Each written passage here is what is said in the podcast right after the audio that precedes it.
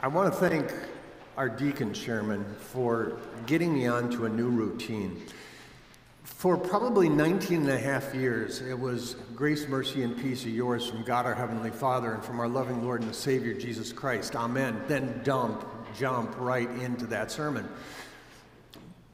But he pointed out to me about six months ago, seven months ago, that there are these gems of prayers that have been preserved by the Christian church for generations. And I've been starting to use those to begin our sermon instead of the opening votum. And this one comes from the Bishop of Rusp in North Africa. But to give you some idea of how old this thing is, he served as Bishop of Rusp in North Africa from 508 to 533. And as you listen to these words, notice how nothing has changed. The Spirit has preserved this truth in our midst. We pray. Christ our God, you were transfigured on the mountain and manifested your glory to your disciples as they were able to bear it. Shed your everlasting light upon us, that we may behold your glory, enter into your sufferings, and proclaim you to the world. For you give light in the darkness and are yourself the light, now and forever. Amen.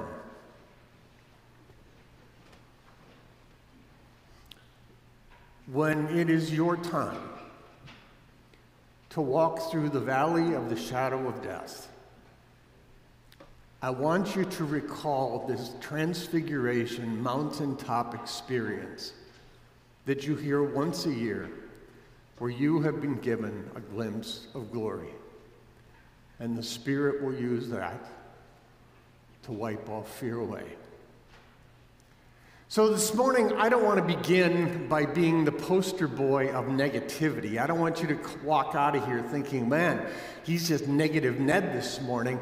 But the truth of the matter is, is that if your life has been going swimmingly, if your life has just been going, yeah, it's awesome, I want you to enjoy it while you can.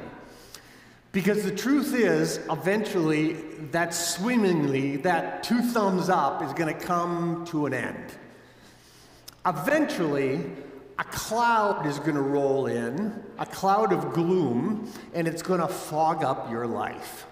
And I'm really sorry to tell you that, but it's true. But the, what I want you to think about is how do you cope with that reality? How do you deal with that down?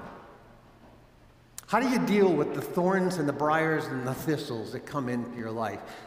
There is a way.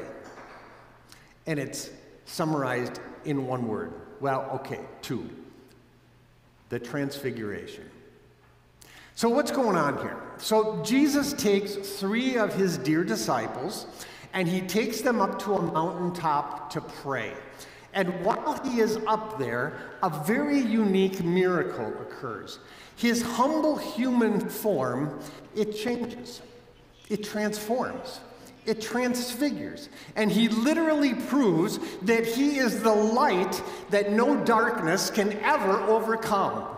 He literally starts, his divine glory starts effusing forth, shining forth, sparkling and bursting forth to the point where you can't even look at him, he's so bright.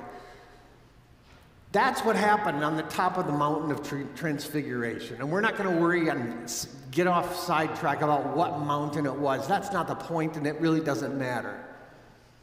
So that's the facts, and that's what happened. Now, for Christians who have been 70, 80 years a Christian, or for even new Christians, this can be a little bit of a mystery. What is going on on the top of this mountain?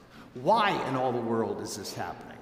Well, in order to answer that question, we really need to put ourselves into the context of the text here and the context of Jesus' past two and a half years. What has he been doing? Through all of his messages and his miracles, through all of his words and his works, he has had one goal, and that is to seek and to save the lost. But the end was coming. The end was drawing near. And so Jesus began preparing his disciples for the time when he would not be with them any longer visibly. He was preparing them for the time when he would be with them invisibly. He stated several times, I am going to Jerusalem to die. In fact, in our Bible that we have, it is recorded three times, definitely, but you have to imagine that he mentioned it many more times to prepare his disciples. Three times is not, for man, enough for something to get into our heads. It's usually like seven or more, all right? But understandably, the disciples became puzzled and they became perplexed. Now, for them, every single step closer to Jerusalem was going to be a step closer to his death. That's why they were always trying to dissuade him from going to Jerusalem. No, we're not going to go. We can keep you with us longer. How did they cope with that reality that he was eventually no longer going to be with them? How did they deal with that downer? How did they deal with that really big briar or thorn that was now in their heads and hearts and flesh that their Lord and Master, their rabbi, was not going to be with them much longer. That's when Jesus took these three up on the top of the mountain. With the shadow of the cross looming ever larger and larger and larger, this event stands out on the pages of Scripture as because the transfiguration gives us a glimpse of glory, a glimpse of Jesus' glory. Can you understand why Jesus was so upset at the beginning and end of his ministry? Do you see why the devil's temptation at the beginning of Jesus' ministry to avoid suffering? And while why the disciples' wishes at the end of his ministry for him to avoid death, why those two events and anything similar to it in between was so detestable to him? I mean, look what was on the line here. The eternal destiny of the entire human race was on the line here, it was at stake. Jesus had to go to Calvary to die, to pay for the sins of the world. And if he did not, then the world would have to pay for its own sins, one soul at a time. And that, that is a debt that no eternity can pay. As true God, Jesus knew precisely what he was walking into when he would get to Jerusalem. As the Son of God, he knew that he would be mocked as a lowly human being, as a man, as a fraud. He knew that he would have a whip rip his back open and, and expose and cut his flesh. He knew that fists and blows would strike him in the face and in the body. He knew that the soldiers would make fun of him. He knew that he would be nailed to a cross. He knew that thorns would be smashed onto his head and he would be made a laughing stock and made fun of. He knew the future hammer six months down the road, and he could hear it clanging against the nails as it ripped through his tendons. He knew all this. And yet he still went. And yet he still went for you. But as true man, as true man, this suffering was not exactly a pleasant thought. So, this moment of shining glory up there on the Mount of Transfiguration came just at the perfect time for him. Listen again. As they were praying, the appearance of his face changed, and his clothes became as bright as a flash of lightning. Two men, Moses and Elijah, appeared in glorious splendor talking with Jesus. They spoke of his departure, which he was about to bring to fulfillment in Jerusalem. Here's Moses, the lawgiver. Here's Elijah, one of the greatest prophets that God ever used, bolstering up the one who had come to fulfill the law perfectly, the one who had come to fulfill all the prophets or all the promises that had been made by the prophets. Even God the Father adds in his little two cents worth, his, well, his $100 million worth, I guess. God doesn't have a two cents worth. He gets, adds in his attaboy. This is my son, whom I have chosen.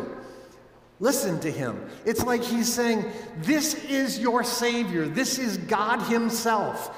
Mark this. Listen to him because everything he says is important for your eternal welfare. The Transfiguration served as a personal shot in the arm for Jesus' divine glory, for his divine self, and his human self, and especially his human self, which was feeling a little uncomfortable with all this. Just when he needed it most, this glimpse of glory gave Jesus' human self just what he needed. Just what he needed to carry him through the next, next six months, to carry him through suffering, past that, into eternal glory. Well, the disciples, the transfiguration couldn't have come at a better time for those perplexed and those deflated and defeated disciples. Uh, they, they were confused. They, they were probably thinking to themselves, if our Lord is going to go to go to Jerusalem to die, how in all the world is he going to carry out his plan to be Lord over all? I, we don't understand how this is going to work. But anyway, we don't want him to leave us because we love him. A few months later, those three who had seen his glory, the glory of the one and only, they were standing at the foot of his cross, watching their beloved rabbi die, watching the blood flow out of his wrists and his feet and his side. Can you imagine what a blessing that transfiguration was for them at that moment? The one who had died on that cross was not a mere mortal. He was not a mere human. He was the glorious Son of God himself. That meant that his death brought value and power to the forgiveness of sins for all people. Once Jesus had risen from the grave, the dominoes started falling into place for the disciples, and things started to make sense to them more and more. The, the picture became much clearer. No matter how horrible the persecutions were going to be for them in, that they faced in the future, they knew that they were on the winning team because of that transfiguration mountaintop experience. Jesus had given them victory over the power, over the pressure, over the consequences of sin. Think about that. He had blessed them with that. Throughout their ministries, Peter, James, and John treasured in their hearts and in their heads the transfiguration truth that they had been given a glimpse of glory. And that glimpse of glory changed everything for them. They became bold proclaimers of the gospel. And no pandemic of sin was going to keep them down. But because of that glimpse of glory, no matter what they faced, opposition from the world, it would carry them through their suffering, often to pass that into eternal glory. You know, when my life is going swimmingly and my life is two thumbs up, I really don't think about the suffering or the hardships that I've had to go through in my life. It just doesn't happen. And I think the same is true for you as well. When things are going well, it's hard for you to remember what suffering is like. Well, what happens when your marriage turns out not to be the dream that you thought it was going to be? What happens when your entrepreneurial business or your job goes down the tubes and it's just poof, gone? What do you do when your doctor delivers a C word as a diagnosis? Or I was thinking that I did preach on this text three years ago, but what if I, three years ago, had used as an example at this point in the sermon? What if God allowed a worldwide pandemic to come across, come upon the world, and depending on how its variants went, it could produce a variant that would literally threaten the lives of 40 to 45% of the population of humanity and simply wipe them out and change civilization as we know it. I think you would have sat there three years ago going, okay, I got your other examples, but that one seems a little bit over the top, Pastor. I mean, what are the odds, for heaven's sakes, with today's medical science? Except you just lived through a pandemic, a worldwide pandemic. And there was a point, according to epidemiologists, when a variant could have gone rogue and threatened 40 to 45% of the population of the world. And it could literally have changed civilization. It has changed civilization as we knew it to a great degree. How do you cope with all those realities that I just rattled off? How do you deal with those downs, those thorns and those briars and those thistles that come into your life? You might be tempted to cry out, Lord, what in the world is going on? Where's all the glory in this? You told me as a Christian it was going to be a cakewalk. No, he didn't. He told you just the opposite. That's when you climb back up the Mount of Transfiguration and you catch for yourself another glimpse of glory by going back to this text from Luke. This glimpse will have a total, complete bearing on how you cope with those thorns and those thistles, those realities of your life. You see, the Bible does not mince words. We must go through many hardships to enter the kingdom of God. What does that mean? That means, Christian, that because you are a Christian, you can expect troubles and woes. Even just as a human being, you can expect troubles and woes. But the Bible also tells us that every difficulty that He allows into our life is really God's way of giving us His loving discipline. L- listen to the writer to the Hebrews.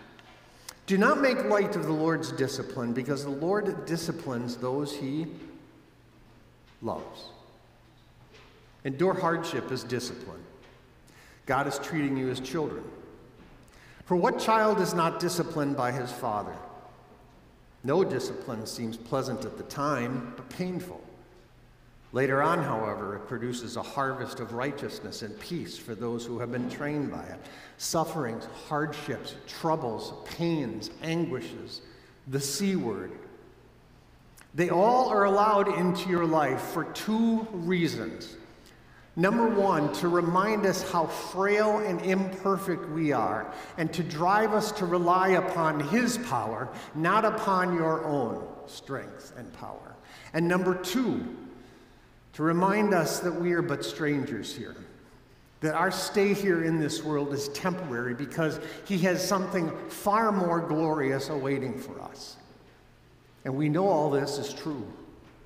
We know it is true because the Holy Spirit has worked faith in your heart to believe what God has told you in His scriptures.